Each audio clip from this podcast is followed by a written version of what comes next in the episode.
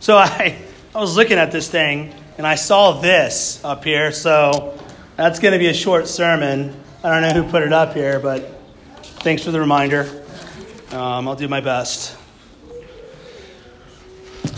I used to um, street witness when I first became a Christian. I don't say preach because we didn't really stand on boxes. We more like come up and talk to people. It was awkward, but preaching the gospel is awkward. Think of Jesus the, with the woman at the well. He says, I am. this is the way he starts preaching the gospel to her, is so um, uncomfortable. I love it. But uh, so we used to go out, and as you go out, you learn how to address people and get good conversations going. And over time, we found that two powerful questions to get conversations going in the right direction uh, were what is wrong with the world? And how can we fix it? And I always ask people that. It's good. You can use it in a workplace. You'll get, you'll get to their basic worldview really quick. And I always say things like war, poverty, hunger. And those are bad things, right? War is terrible. Poverty isn't the best usually. And hunger is certainly terrible. And so those are the things you think needs to be fixed in the world. War, poverty, hunger. Yeah, sure. Okay. How do we fix it? How do we fix them? Well, education. Education. Okay. So education educated people don't fight wars, is what you're saying? If we just get everyone textbooks and computers and internet, Suddenly the war is going to come to an end, is what you're going to say? Right? People won't be hungry anymore. You know, a lot of people that starved in northern Africa, it wasn't that there wasn't food, it was there was gangsters out there not letting them get the food. Guess what the gangsters had? They had technology, guns, bombs, power. Technology is going to save the world? That's going to fix everything? Have you heard of World War II? Now, we wouldn't get that aggressive. I'm behind a pulpit, and this is how you talk when you're behind a pulpit sometimes. But we would point that out to them, right? And the takeaway is um, when we don't understand what the real problem is, we won't understand what the right solution is either. The real problem is sin, right? That's, that's why education, technology, money, that sort of things won't fix it even though they have their value in the economy of God. And that's what I want to, I'll come back to that in a little bit. First, let me give you some background on our long passage. Um, the first portion of this chapter contains two notable miracles. Uh, the first miracle is in verses 1 through 14. It's where Jesus multiplies the bread and fish to feed a hungry crowd of thousands. A ton of people there. A little kid brings up his, uh, his snack and then Jesus feeds all of them, and there's more fragments left over than there uh, initially were to feed them. It's, it's amazing. And then after he feeds them, they're thinking, We like this prophet. They say, Oh, you are the prophet. And then they decide, We're going to make him king. But Jesus didn't want to be king enthroned that way. So he slips away to be by himself. And then his disciples, they go out into the sea, I guess the Sea of Galilee and they get about three or four miles out in the middle of the sea, and there's a strong wind, and a storm starts happening, and they get really scared. And then they get even scared, even more scared, right? They look out there, and there's a guy walking on the water. Now, I don't know if you know this, that's not normal, right? That actually doesn't happen very often. People don't walk on the water. And um, so they were really freaked out. And then he said, Hey, it's me, it's Jesus. And they let him into the boat. And then suddenly, not only is the storm done, but they're they're where they're supposed to be. Like, just moves through space somehow. I don't know. It's, a, it's miraculous. And then all the people that were listening to him speak prior to going across the sea, they start looking for him. They go around the sea. Some of them get in boats and come across. And that gets us up to uh, our passage. And just look at verse 25. I didn't read it, but it's important. Um, when they found Jesus on the other side of the sea, they said to him, Rabbi, when did you get here? That's a nice greeting, I think. It's a good way. Hey, how, how'd you get here? We didn't see you get into a boat. How'd you get there? And Jesus, this is what he says in this first section that I want to point out. And what we find is people diligently seeking Jesus, but for the wrong reason. So when they say, Rabbi, when did you get here? Jesus answered them and said, Truly, truly, I say to you, you seek me not because you saw signs, but because you ate of the loaves and were filled. I want you to note two things. First, note that Jesus fully understands the motives and nature of men. All of mankind is driven by very basic desires. People aren't complicated. You're not complicated. You're not deep. That's just a, a smokescreen, right? God is deep. Man's not. Man's simple. We want food, safety, comfort, pleasure, and to be loved. And these are the motives behind most of all our actions. It's all very basic, and so it is here. These men, what they wanted was bread. They wanted food. That's why they were seeking Jesus. And it would be easy to despise these men. It'd be very easy. You just want him for food? But I read that for the most part, it took about 80% of their money and time to have enough food just to survive back then. Our wealth has blinded us in the States. We have so much, and we come by it rather easily. Uh, very, very few Americans starve, no matter what the bleeding hearts want to tell you. Um, matter of fact, the poor in our land are dying from obesity. How about that? But it was a real threat for them. And a good portion of the world, it's still a good threat, starvation, that is. Now think about God's curse on mankind in Genesis 3. Listen to what he says to Adam. Um, curse is the ground because of you. In toil you'll eat of it all the days of your life, but thorns and thistles it shall grow for you, and you will eat the plant of the fields. By the sweat of your face you will eat bread. Food is a need and one that's hard to come by. It's a true need. The lack of it causes death. You die when you don't eat. And that's the problem, and they saw Jesus as a solution to the problem. Jesus could generate bread whenever they needed it. And that would solve 80% of their immediate problem. Right?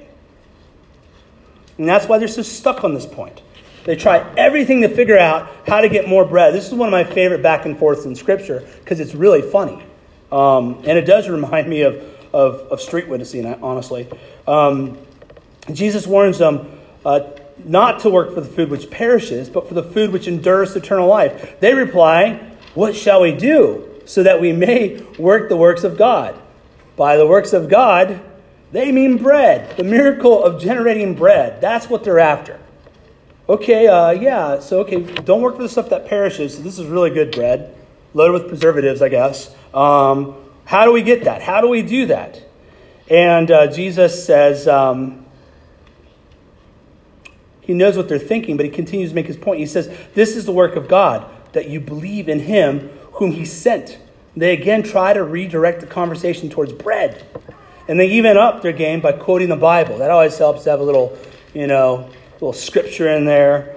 Um, they said, uh, What then do you do for a sign?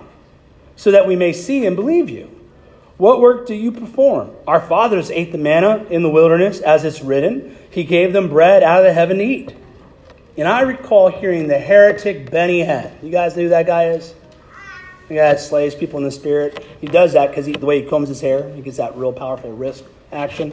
Um, I remember him saying once, we used to watch him to make fun of him when I was a pagan. We used to watch TBN and we thought it was hilarious. And we're like, man, Christians are idiots. That's what we used to think. But I watched him once and he said, I don't need gold in heaven. I got to have it now. Heavenly bread? I need real bread. That is the mind of these men. That's what they're after. Right? They're using scripture. They're trying to push Jesus to do a miracle, trying to get him to give them more bread. It is the mind of us before God, uh, before God calls us to Himself too. We are only focused on our immediate needs, our temporal needs. We don't think of our soul or our eternal needs. For many, Christianity is about now and not about forever. It's about what I can get now. So you can seek Jesus for the wrong reason. This is something that needs to be said in the South and Midwest, especially, where we have people that name Christ, but they're, they're following, following, I have to put scare quotes, Christ, uh, not for himself.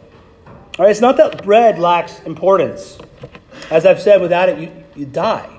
You have to eat food. But there's a second death that's much, much worse than the first. And all mankind is desperately clinging to this life in a vain attempt to delay the inevitable, which is death. And you will die. You'll die very soon. It's just moving quick. The older you get, the quicker it goes. People need to hear that all the time. We talked about loving your parents in Sunday school, the fifth commandment. And I think one of the main things that motivates us to stick people away in old people's homes, we just don't want to be reminded of death. I want to think about it. And Jesus is the solution to the real problem. Life is slipping away towards death, and another loaf of bread cannot stop that. Bread cannot stop that. The heavenly bread, however, can.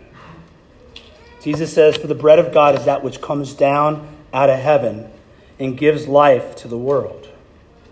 second, I want you to note how confrontational Jesus is with these false seekers. He just he doesn't play. He isn't interested in a show.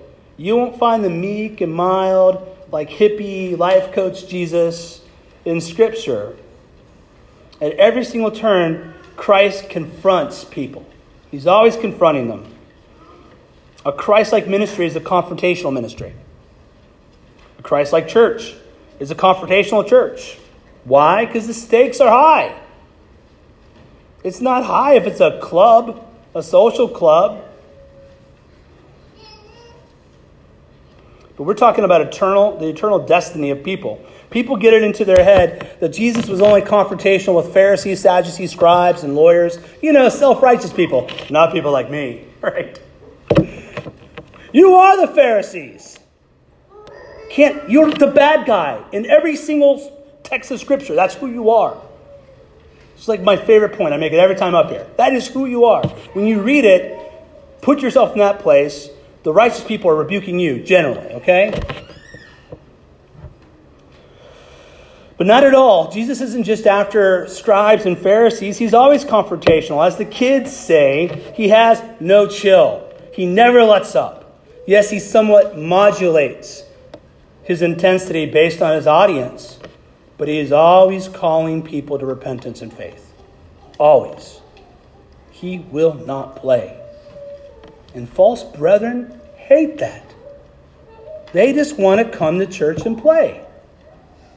They can't stand the realness.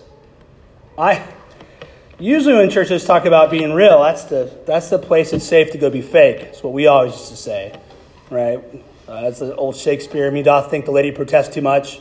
Anytime a church is always talking about realness. Every time I go to those churches, they got great coffee, uh, but bad sermons. Um, a good church, you have okay coffee, good sermons. Coffee's all right. After a good sermon, people say, That sermon made me feel bad. They might like couch it this way or that way. Made me feel uncomfortable.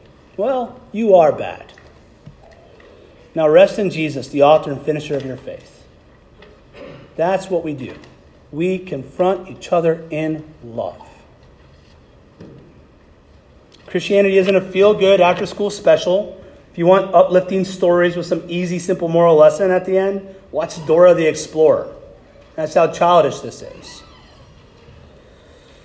You want uh, the truth you so badly need, then come to a true church. And people will confront you all the time. We have to go easy on people when they first come, right? Ease them into it. But we're going to talk to you about your soul because that's what we do. That's what this is all about. That's what Jesus has instituted his church to do.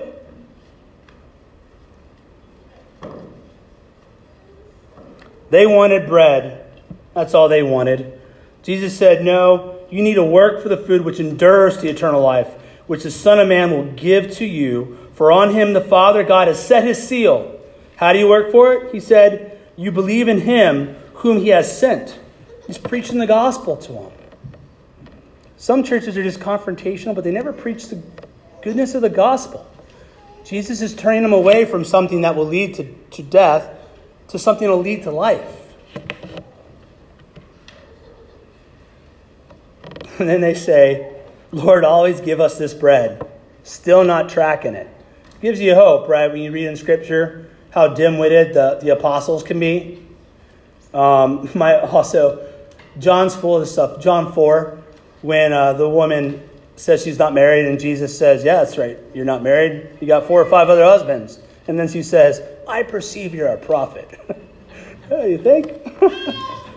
it was wonderful. Oh, they still don't get it. But why? And that gets us to verses 35 through 47. In this section, we find why people truly seek Jesus. Jesus says, But I said to you that you have seen me and yet do not believe. Now, think on that for a moment. Think how crazy that is.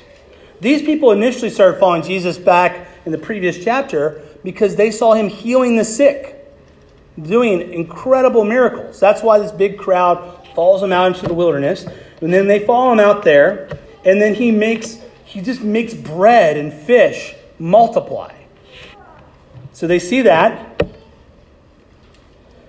And then uh, they hear him preach. I guarantee it's better than this, better than what Andrew does. They hear Jesus preach. That's the sermon they sat underneath. Not only do they hear him preach, but some of them dialogue back and forth. So they actually go back and forth with Jesus, the maker of all things, yet they still don't believe. I think that's incredible. And the answer to unbelief isn't evidence or sly arguments. It's not why people believe. It's not to say that those things have no place, they do. But man's underlying issue isn't intellectual. It's spiritual, it's moral. Namely, man is dead to the things of God. He is dead. And that's why all these guys, when they see Jesus, they don't see hope, they see a meal ticket, right? Jesus is explaining in great deal, detail who he is and why he has come. He's not really being, um, he's not speaking in parables here so much. It's pretty straightforward. Except when he gets to the bread, I get it. There's a little bit of you know, parable going on there. But he says, listen, uh, he says, For I have come down from heaven, not to do my own will, but the will of him who sent me. This is the will of him who sent me, that uh, all that he has given me, I lose nothing, but I raise it up on the last day. For this is the will of my Father, that everyone who beholds the Son and believes in him will have eternal life, and I myself will raise him up on the last day. He was sent by the Father to save the elect. He came to give the elect eternal life. The elect. Why do we emphasize the elect? Well, because that's what Jesus means in verse 37 All that the Father gives me will come to me. The doctrine of election is very scriptural. John 6, we can't cover it all. You'll see it as we go through it quick. John 6 is full of deep theology. I mean, you could do a sermon series on John 6 for months easily. God, according to his own good pleasure, has elected to save some and pass over others. It's what the Bible teaches. We call this doctrine, usually what we call it is unconditional election. It's election because God chooses. It's unconditional because his choice isn't based on anything that resides in those whom he chooses. He doesn't choose because you're a good person. No one's good, is what Scripture says. God has, God's not partial like man is. God chooses according to his wisdom, his own good pleasure. I don't know. The, the problem isn't um, why, do, why do bad things happen to good people? Right? There's just, there aren't good people. It's why do good things happen to anyone? And if God has set his mercy upon you, the goodness of all good things has happened to you, I know goodness is not a word. Um, the choice is his to make, and he makes it according to his purposes. Also, note that Jesus says, This is the will of him who sent me, that all that he has given me, I lose nothing, but raise it up on the last day. And here we find the doctrine of perseverance of the saints. If God elects some to be saved, they will continue to the end. I often say I don't believe in once saved, always saved, but if saved, always saved. Right? Once saved, always saved is kind of how the Baptists, like the Arminian Baptists, will um, phrase it. In other words, you can get if you get saved, you can just go and do whatever you want and and live this crazy, scandalous life, and you're truly saved, right? And just uh, you can even deny Jesus, but since you went to, you know, uh, some altar call at summer camp 30 years ago, we used to run into that when we'd street witness, right? These guys literally selling drugs to kids. We're like, Do you know Jesus? Yeah, I'm a Christian. no, no, you're not. You're a drug dealer, and you need to repent. And but they would think, well, I, oh, how dare you judge me? I I went up and I I prayed. Um, but if saved, always saved. There could be dips in your walk with God, but God will preserve you. Philippians 1 6 says, For I am confident of this very thing. He who began a good work in you will perfect it until the day of Christ. If salvation is the work of God, and it is, it cannot be lost because God cannot fail. Right? Salvation could only fail if it depended on you. I think it's MacArthur that says, if you could lose your salvation, you would. It's a nice little quip.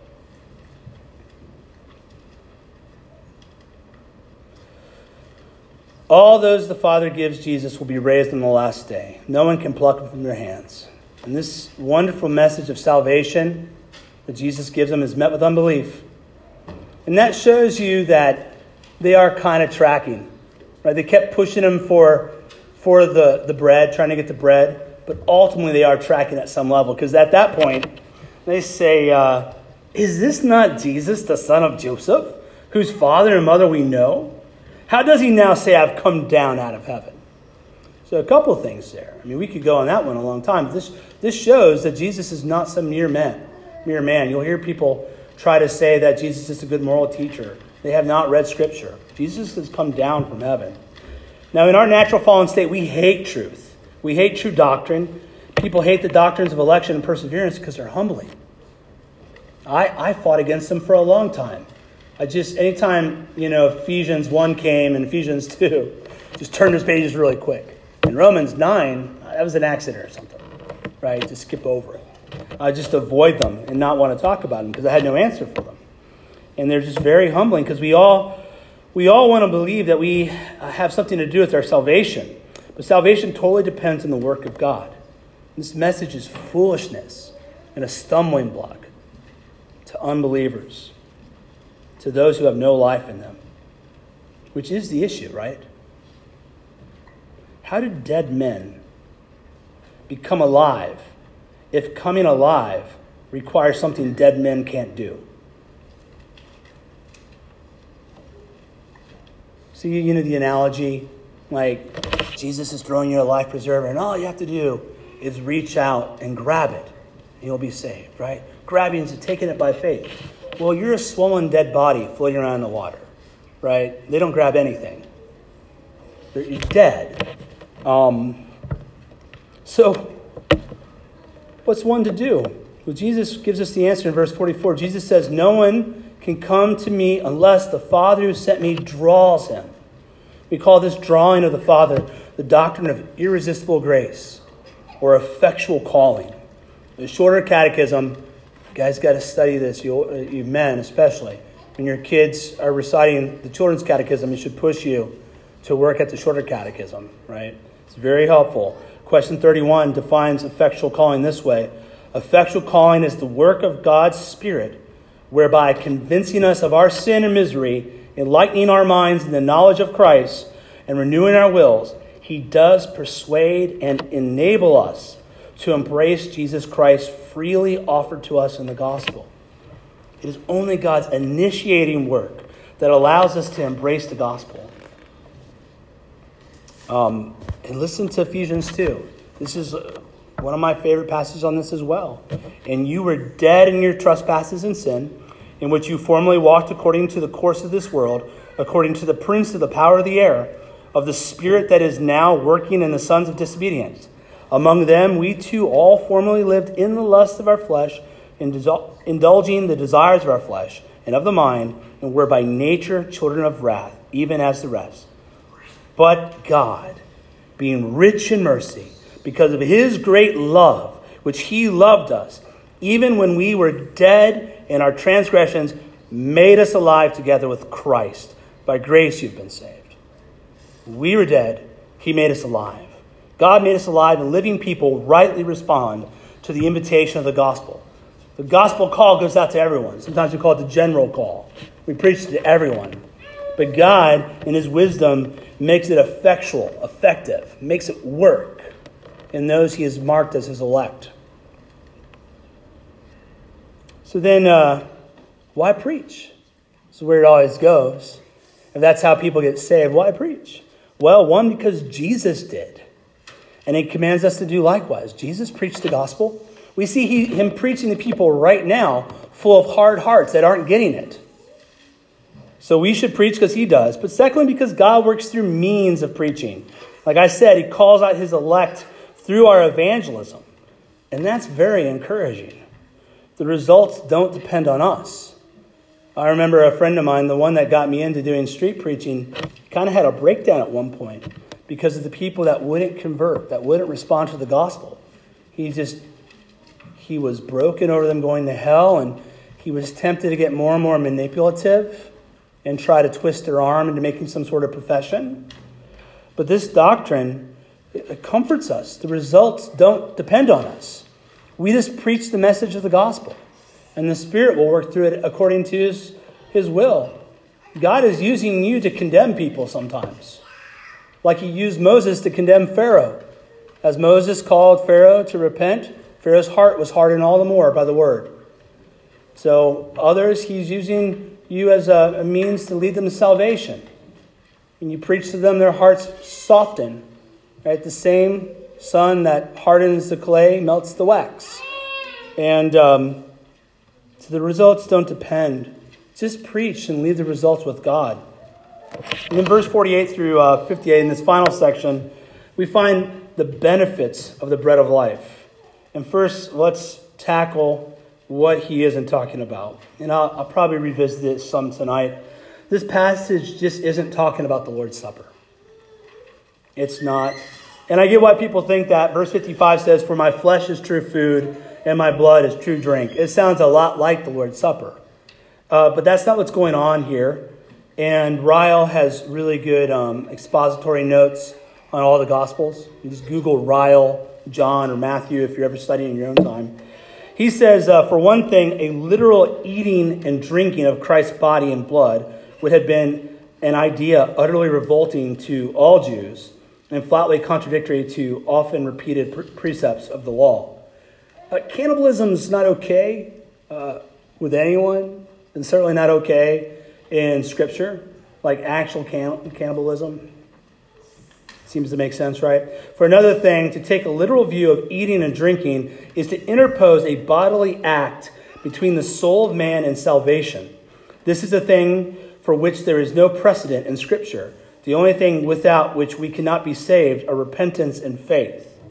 So, this is where a lot of people are tempted. They want to think that God communicates, uh, God communicates life merely through some material thing, right? That it has to be a vessel, like a conduit. And uh, that's God, God's Spirit, when He calls us, works directly upon our soul to regenerate us. Oh, and He does work through His Word, but it's not through anything with matter. Even though that once we come to know Him, there is legitimate spiritual power in the sacraments, right? Um, but that's not what's going on here. Last but not least, to take a literal view of eating and drinking would involve most blasphemous and profane consequences.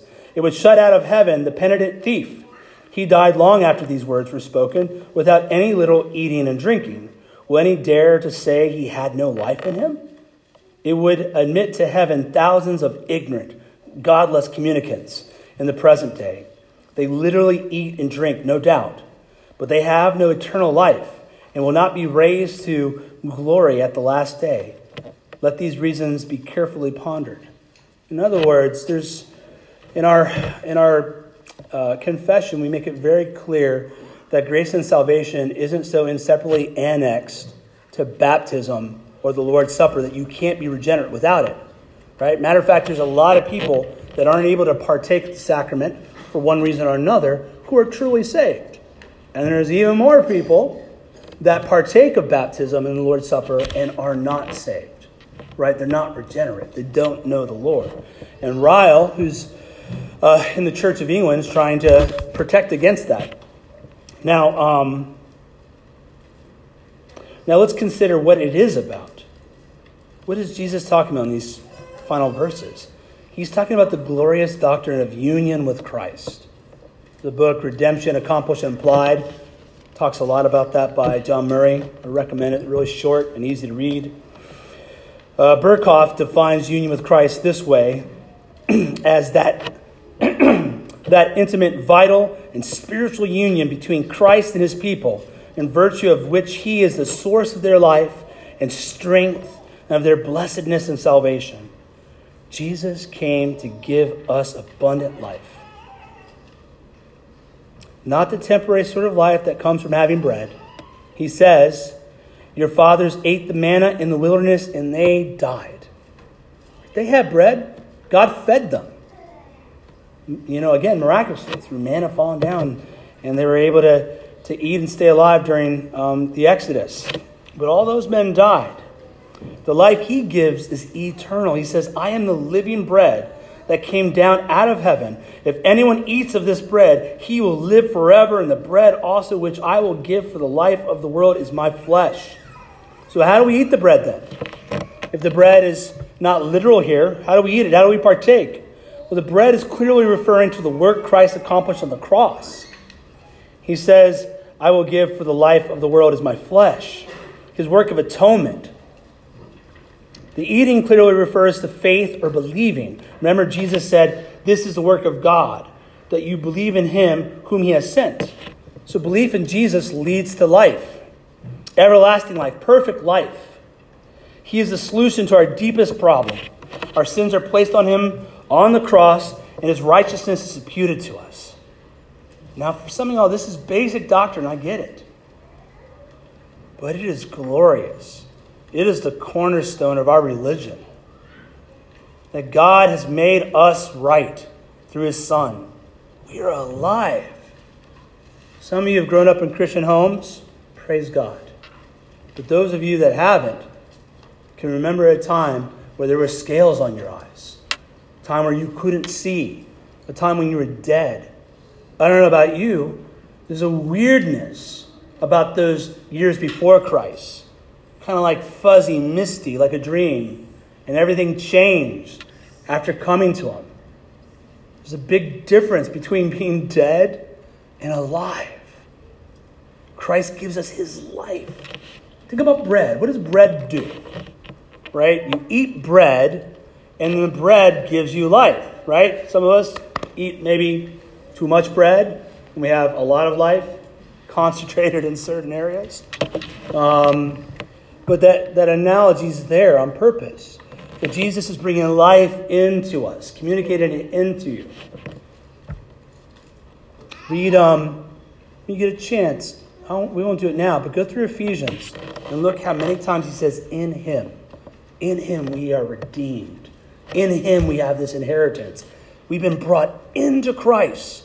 And being united with him, we have this hope, this life, this confidence we see, we know life isn't just about bread. I rather starve than deny Christ. And that's because of the work of the Holy Spirit. Because I used to be willing to deny Christ for a piece of gum.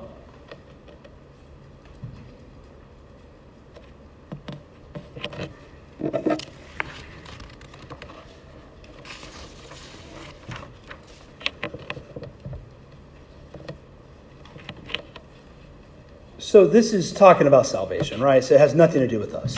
We've already been saved. You're at church, I'm preaching to the choir, right? I think it has a lot to do with us. I think we spend a lot of our time saying, Give us, Lord, our daily bread. But not the first part of the Lord's Prayer, hallowing the Father, seeking after Jesus. Augustine talks about there's something about just seeking Jesus for Jesus' sake. Who said this? I think someone said this at men's triple B. Talked about the difference in just saying the name Jesus. How powerful, how personal. That we are brought into relationship with Christ. We're united with Him. We have fellowship with Him. We can just get so weighed down with bills and worries. Jesus spends a lot of time on it, Sermon on the Mount, chapter 6. Don't worry about all those things. Right? Let the day, let tomorrow worry about tomorrow's worry. Seek first the kingdom and its righteousness. God is calling us to have a priority, to be seeking Jesus. How do we do that? How do we feed? Will we feed by the means of grace, by coming to Scripture? Now ask yourself on Thursday, just think of Thursday. You got it in your head? You with me? Did you study God's Word? Don't answer. Just ask yourself. And Wednesday, what sort of prayer? Was it just to make sure the food would nourish you to your body? That's our most common prayer, right? If we don't do that, we won't be able to get protein, I guess. Um, look at your past week. Are you feeding? Don't judge like in a month. Everyone grades on a curve. Yeah, I've been in the Word, I've been in prayer. Are you feeding? You wonder why you're weak? You don't have enough food. You need more food. God communicates to us these wonderful blessings through His Word. He works in us through His Word, through prayer, through fellowship. We try to make it easy on you. We have a Sunday morning service, evening service, and Wednesday we have a corporate. Do a little of the heavy lifting there, make sure that stuff's happening. That's one way to do it. But it's real easy to go to Drudge Report or whatever website you find out the latest terrible thing that's happening, you know. It's really easy to do that and not spend time in God's Word. 15 minutes a day is the Bible in a year. Five minutes a day in prayer will make a big difference. Oh, let's be strong. Let's be alive. God has given us so much. Turn your eyes to Jesus. Don't let the troubles of this life cloud your vision. You need bread. You do. If you need the bread of life, you need it all the more. It's a simple exhortation, but it is everything. Are you feeding? Let's pray again. Oh, Father, thank you. Thank you that we are not dead, that we are alive. Thank you for your great mercy, your grace poured out on us in Jesus. Thank you that you've given us eyes to see, ears to hear. Thank you that our heart beats not after the flesh, not after sin, but that old stony heart's been ripped out and replaced with a heart of flesh that lives for you. Oh, Father, I pray that we would um, nurture that, feed that. Strengthen us, Lord, by your word. Strengthen us through prayer. Thank you for the fellowship of the saints, for men and brothers who rebuke and exhort us to walk in line with your gospel, that call us away from the wisdom of the world to your unfading, unchanging, everlasting word that is sure, more sure than the very foundations of this earth. Thank you for the gift of new life. Thank you for union with your Son. We pray all this in the name of Jesus. Amen. Let's stand.